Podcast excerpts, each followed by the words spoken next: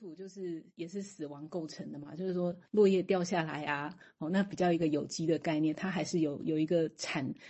看似死亡的过程，可是静静的在产生一种作用力，很像蚯蚓的那个感觉。那腐殖土去谈的话是，是重重点是腐烂后能够有一个好像有一个什么什么的生机在里面哈。它可是它是本身是死亡的东西所带来的一种生机感在里面了。那有有人来可能是呃这个死气沉沉的啦，好，或者是在告诉你一切都没有意义，或者是我们在学的时候有时候会。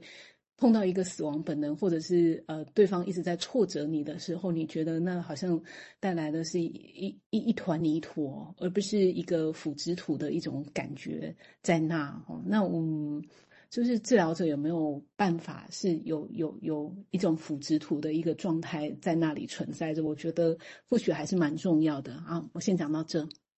嗯，腐殖土就需要蚯蚓啊，这是我们前几天在谈的。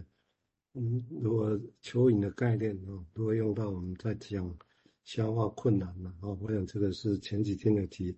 我简短谈一下，就是刚刚也顺应刚刚的嗯瑞金跟明智的说话，就是说你看我们去看樱花，樱花飘落好美啊，它但是那是失败跟死亡之美，有他们的哲学是这样哦。但这个东西跟实质的真的要去生殖，这个中间落差是什么？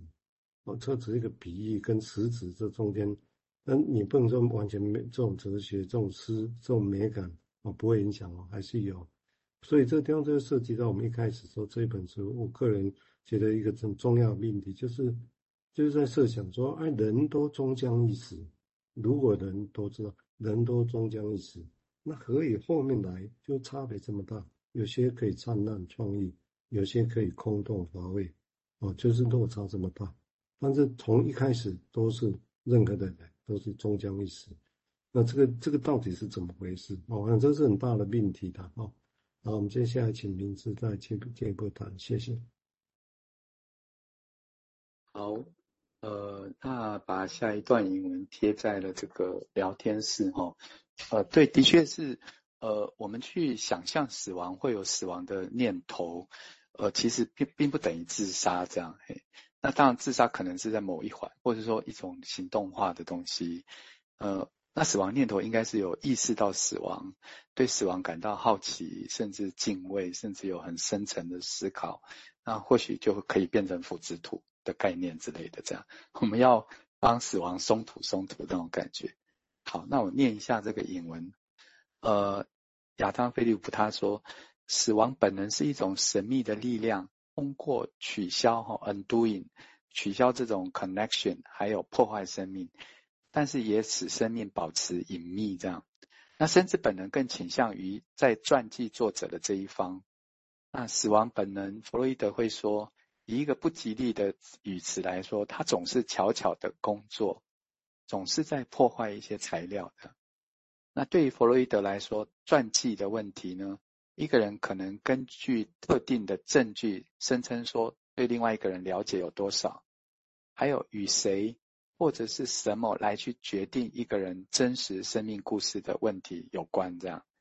哦，那这边当然就像前面说，这个弗洛伊德在很早的时候就对于了解跟被了解，呃，就有一种矛盾的心态这样。好，那下一段引文，他说弗洛伊德显然。对于人们如何被了解、玩弄心机这件事，以及对不起，呃，对人们如何与被了解这件事玩弄心机感兴趣了哈。但是同时，他也在思考人与人之间是否存在着了解这件事。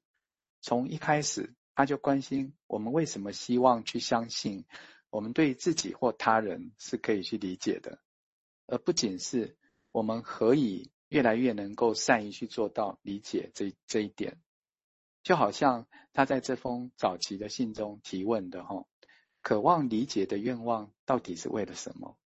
那如果理解不是我们最好的一种交换的货币或最有用的那种项目的话，那什么是最有用的呢？那如果你给未来的妻子写一封信，告诉她你喜欢摆脱那些对你感兴趣的人。那实际上却隐含着去提倡一种其他种类的一种快乐，比如说一个人的生命可能变成是寻求一种生命的实验，而不是追求认可，就不是要生命生命远播，而是说，呃，这像是一个好玩的一个实验。那可能更多的是寻求与他人愉快相处的方式，而不是了解他们的一个好的方法。那弗洛伊德所谓的死之本能，在某种程度上表达了他对人们彼此了解的一种怀疑了。因此，我们对于他人的移情，移情就是根据过去的关系来创造他人的形象，应该视为一个更大问题的一部分。为什么他这边把移情拉进来？我想，应该他是在说精神分析的理解这件事哈。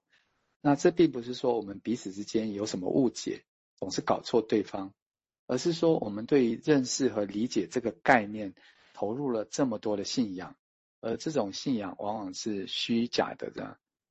那这边我的心得是说，弗洛伊德好像一开始在这个信就仿佛扮演一个死神的角色。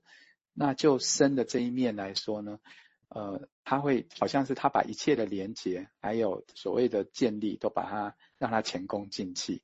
但是如果我们站在死的这一端来看呢，他会不会只是想让他的整个生命或生涯回到一个起点这样？那神秘的死之本能也为生命提出一个谜题嘛，会使得这个谜题的游戏更为不朽或更为有趣。那只有生命或者活着是没有办法达到不朽的。我们知道很多吸血鬼的故事就知道，因为他们是一个永远没有办法经历死亡的人。可是吸血鬼的形象都是索然无味而孤单的这样。那不朽应该不是这种滋味这样。那生命本身其实是恼人的哦。无限的生命像吸血鬼就是无限的恼人。那解开生命之谜，其实就是在意识，就是意识的一部分嘛。那意识难道意识就是生命的表征吗？哦，这个我是打问号，也不是很清楚。但无论如何，意识却让我们感受到痛苦。那意识也能够让我们去区分活着跟死这件事。那我觉得这种体验呢，就没有办法让我们感觉到不不朽这样。那在生死之间呢，我们总是被一个很长的停顿给打断，因为我们想到生命跟死亡的时候，我们就就空白了，很难再想下去。那这种生命跟死亡的连结常常被我们打断。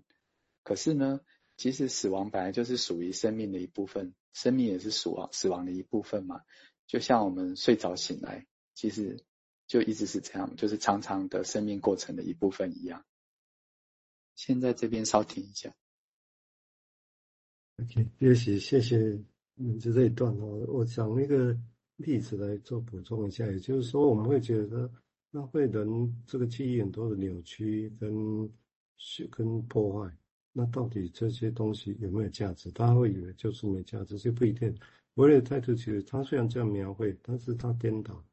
我用他对梦的例子来做说明好了。他说梦的时候，他就发现，哎，这个梦本身，他自己父亲过世之后有四五年的时间，他都在研究自己的梦啊，那段时期才有梦的解析的产生。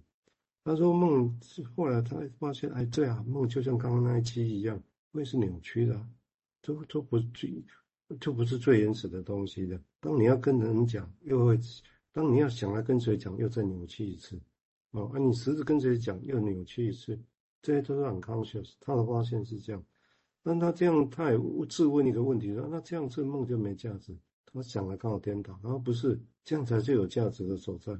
那它的价值在哪里？他说，任何有扭曲的地方，我们事后回去看，有扭曲的中，扭曲的地方，那表示什么？表示那个地方可能有受苦，表示那个地方有心理在悄悄的工作哦。